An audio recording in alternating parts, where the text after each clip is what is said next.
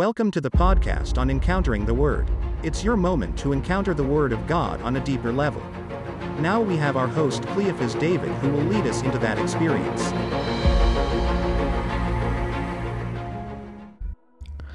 Greetings to you in the precious name of our Lord and Savior Jesus Christ. Uh, welcome you all to the podcast once again this morning on Encountering the Word of God. And uh, today we're going to be meditating on a very important uh, aspect of evangelism, and that is compassion. Uh, I believe that as Christians, when we evangelize, um, we must cultivate a heart of compassion for the lost. Because unless we develop a spirit of compassion for the lost, uh, it is impossible to reach out to them with the love of Jesus.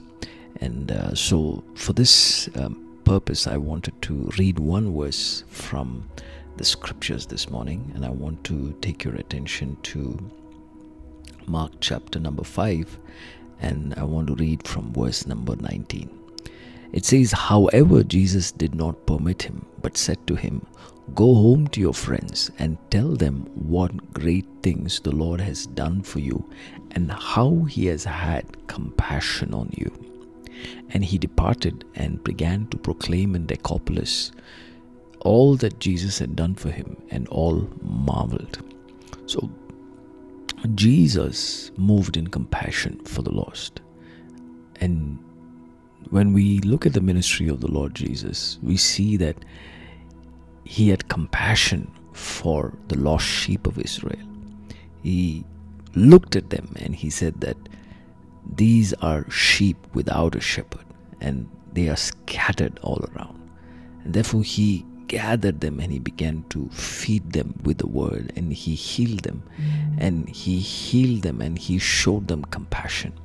So I believe that it is important for us to, uh, I believe it is important for us to show compassion to the lost.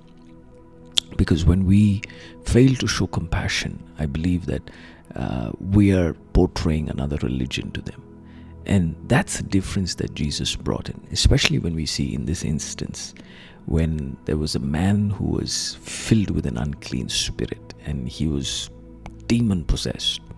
The Lord Jesus um, traveled all the way to Gadarenes uh, to encounter this man. And uh, when he had come out of the boat, Mark chapter 5, verses 2, it says, Immediately there met him out of the tombs a man with an unclean spirit who had his dwelling among the tombs, and no one could bind him, not even with chains, because he had often been bound with shackles and chains. And the chains had been pulled apart by him, and the shackles broken in pieces, neither could anyone tame him. So he was a very difficult man to evangelize. He was a very difficult man to minister to because he was demon possessed and uh, he was wrapped around with chains and he lived alone. So I believe that the Lord Jesus had compassion for this man. Uh, remember, on the other side of the sea, Jesus had great multitudes following him. He was operating in great miracles, signs, and wonders, healings, deliverances and he was teaching the masses and he was bringing kingdom secrets and insights and revelations to them. Yet Jesus left all of that and suddenly moved one night towards the country of the Gadarenes just to meet with this one man. And that and that goes to show that Jesus moved with the Spirit of God. He had the leading of the Spirit of God to minister to multitudes with compassion and also to minister to one or two people with compassion amen so so he had the heart of compassion for the lost and he was willing to leave all the limelight and the glamour and all the you know the adulation that he was and the accolades that he was uh, getting from the multitudes and go to a place where there was nobody and just this one man. And just by traveling all the way to meet with this one man, I believe the Lord showed compassion in that journey. You know, even for him to reach to that place and, and meet with this man was an act of compassion. So, how far are we willing to go to meet with those who are hurting? with those who are wounded, with those who are possessed by devils? Can we show compassion to the lost? Can we show compassion to those who are demon possessed you know sometimes uh, yes we need to function in authority and we we have to drive out devils with power and authority but yet can we have compassion on those who are affected by devils because they have been afflicted and they have been oppressed by these demons and when we look at the human side we see them still in the image of god but it is their spirit and their soul that the enemy has possessed. It is their body that the enemy has possessed. And therefore, it is our responsibility to minister under the anointing and deliver them from that captivity. And as we deliver them, let us look at them with compassion. Let us treat them with compassion because they are important to the Lord.